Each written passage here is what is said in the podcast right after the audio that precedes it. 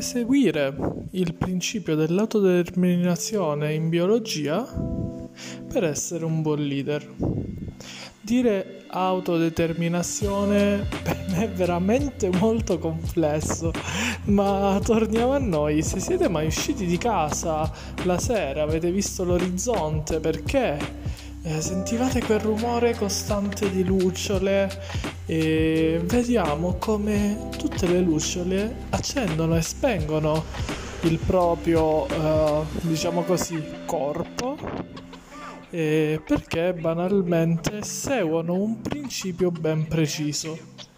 Ma non solo, se guardiamo attentamente, tutte le lucciole accendono e spengono allo stesso momento. Stessa cosa, i pesci seguono un branco e si muovono in maniera sincrona. Stessa cosa, le pecore si muovono in gregge. E c'è una cosa molto interessante: non c'è nessun capo. Questo per un motivo ben preciso. E se ad esempio ci sono tante pecore, o tanti pesci, o tante lucciole, e ci fosse paradossalmente un capo, questa cosa potrebbe avere un effetto negativo. Perché? Perché se morisse il capo, nessuno saprebbe cosa fare. Una risposta potrebbe essere sì, però negli animali, ad esempio, c'è l'ape regina o la formica regina. È assolutamente vero. Però i biologi hanno studiato come anche loro seguono il principio di autodeterminazione, ossia tutti sanno cosa fare.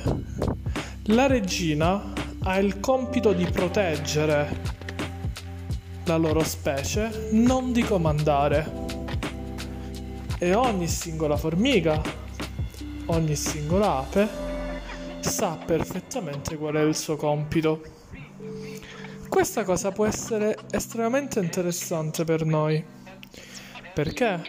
Perché se siamo un buon capo dobbiamo riuscire a proteggere il nostro team, a insegnare al nostro team cosa fare anche quando noi non siamo in ufficio.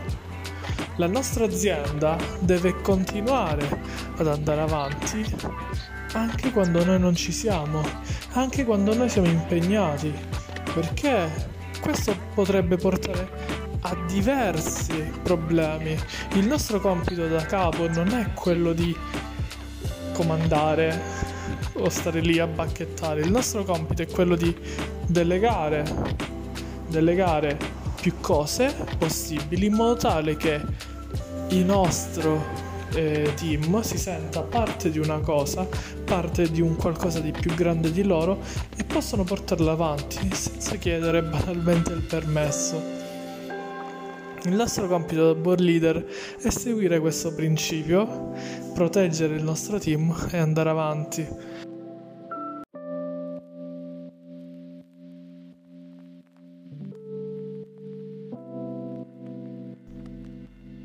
La puntata finisce qui. Io mi chiamo Giovanni Saladino. Il mio obiettivo è aiutare 1 milione di professionisti nell'ambito B2B.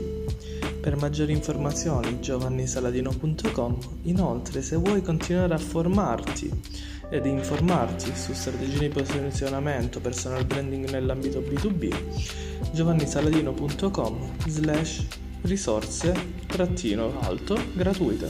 A domani.